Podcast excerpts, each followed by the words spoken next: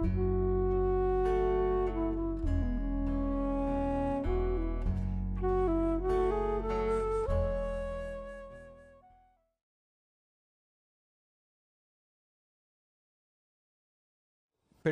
வந்து தன்னுடைய ஆசையை குழந்தைகளுக்கு திணிக்கிறார்கள். என் பிள்ளை டாக்டர் ஆகணும் இன்ஜினியர் ஆகணும் வக்கீல் ஆகணும் ஆடிட்டர் ஆகணும் பைலட் ஆகணும் பெரிய தொழிலதிபர் ஆகணும் அப்படின்னு அவங்களுக்கு இருக்கிற ஆசையை குழந்தைக்கு திணிக்கிறாங்க. அந்த குழந்தைக்கு இயல்பாக அதுக்குன்னு ஒரு ஒரு திறமை இருக்கிறது.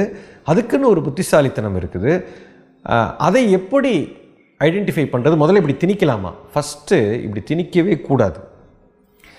இயற்கையில் ஒவ்வொரு உயிரும் ஒரு குறிப்பிட்ட காரணத்திற்காக படைக்கப்பட்டிருக்கு. நல்லா புரிஞ்சுக்கணும். ரொம்ப தெளிவாக புரிஞ்சுக்கணும். ஒவ்வொரு உயிரும் ஒரு காரணத்திற்காக படைக்கப்பட்டிருக்கு. அந்த ரொம்ப சிம்பிள் அந்த காரணத்தை கண்டுபிடித்து அதை என்னன்னு புரிஞ்சு அதை நீங்கள் வளர்த்திங்கன்னா அது ரொம்ப சிறப்பாக ஆனந்தமாக பிரமாதமாக வரும். இதுதான் இயற்கையின் சட்டம். இது என்னோட சட்டம் இல்லை. இப்போ ஒரு ரோஜா செடி இருக்குதுன்னா அது ரோஜா பூவை உருவாக்குவதற்காக படைக்கப்பட்டிருக்கு. ஒரு தாமரை செடி இருக்குதுன்னா தாமரை பூவை உருவாக்குவதற்காக படைக்கப்பட்டிருக்கு. ஒரு மாமரம் இருக்குன்னா மாங்காயை உருவாக்குறதுக்காக படைக்கப்பட்டிருக்கு.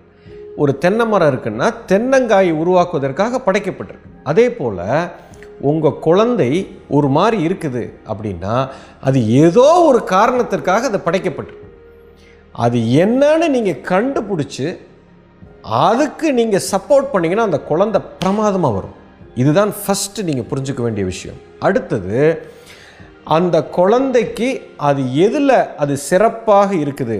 எந்த டேலண்ட்டு அது வந்து அதுக்காக படைக்கப்பட்டிருக்குங்கிறதை எப்படி நான் கண்டுபிடிப்பது?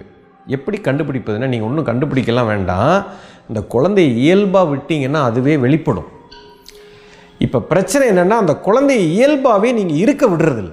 அதுதான் ப்ராப்ளம் நீங்கள் அந்த அந்த குழந்தையை நீ இப்படி இருக்கணும் இப்படி இருக்கக்கூடாது அந்த குழந்தை பாரு அது அப்படி இருக்குது நீ ஏன் இப்படி இருக்கிற நீ இப்படி செய்யக்கூடாது இதை பண்ணக்கூடாது இப்படி இருக்கக்கூடாது சொசைட்டியில் வந்து இதை தப்பாக நினைப்பாங்க இது ஏன் இப்படி பேசுகிற இப்படி.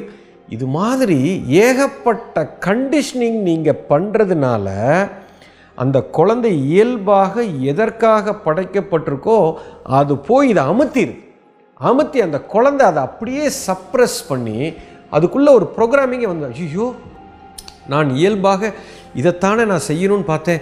இவங்க இதை செய்யக்கூடாதுங்கிறாங்களே அந்த குழந்தை மாதிரி இருக்கணும்னு சொல்கிறாங்களே அது மாதிரி ஆகணும்னு சொல்கிறாங்களே இப்படி செய்யக்கூடாதுங்கிறாங்களே இப்படி உட்காரக்கூடாது.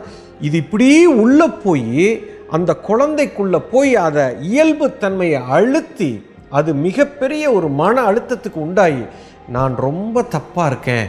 அப்படின்னு ஒரு காலகட்டத்தில் எதையுமே அது பண்ண முடியாமல் அது எதற்காக பிறந்ததோ அது எல்லாமே உள்ளே போய் உட்காந்துக்குச்சு இப்போ நான் சமுதாயத்துக்காக அது வாழ ஆரம்பிக்கும் நீங்களும் அப்படித்தானே அதை பண்ணிகிட்டு இருக்கிறீங்க?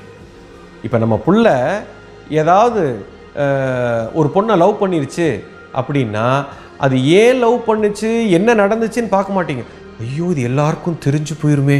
இது பக்கத்து வீட்டில் தெரிஞ்சால் என்ன பண்ணுறது இப்படி தானே பயப்படுறீங்க? அப்போது உங்களுடைய கவனம் எங்கே இருக்குது பாருங்கள் சமுதாயத்துக்காக நீங்கள் வாழ்றீங்க. அந்த குழந்தைக்கு இயல்பாக எது வேணும் வேண்டாம் என்பதை நீங்கள் பார்க்குறது உங்களை பொறுத்த வரைக்கும் சமுதாயத்தில் ஒரு அங்கீகாரம் வேண்டும். சமுதாயத்துக்குன்னு ஒரு சட்டம் வச்சுருக்கிறீங்க அது பின்னாடி போகிறீங்க எப்போ இதை போகிறத நிறுத்துறீங்களோ இப்போ நீங்கள் இயல்பாக இருப்பீங்க. நீங்கள் எப்போ இயல்பாக இருக்கிறீங்களோ உங்கள் குழந்தைய இயல்பாக இருக்க விடுங்க. எப்போ அந்த குழந்தையை நீங்கள் இயல்பாக இருக்க விடுறீங்களோ அது தன்னோட டேலண்ட்டில் மேலே வந்துடும் every being has got a natural frequency இதை தான் நம்ம நேச்சுரல் ஃப்ரீக்வன்சின்னு சொல்கிறோம் இயல்பாக இருக்கும்போது அந்த டேலண்ட் வெளிப்படும் பார்த்தாலே தெரியும். முதல்ல இந்த கண்டிஷனிங் அண்ட் சப்ரெஷனை ஸ்டாப் பண்ணுங்கள் கிளியராக புரிஞ்சிடும்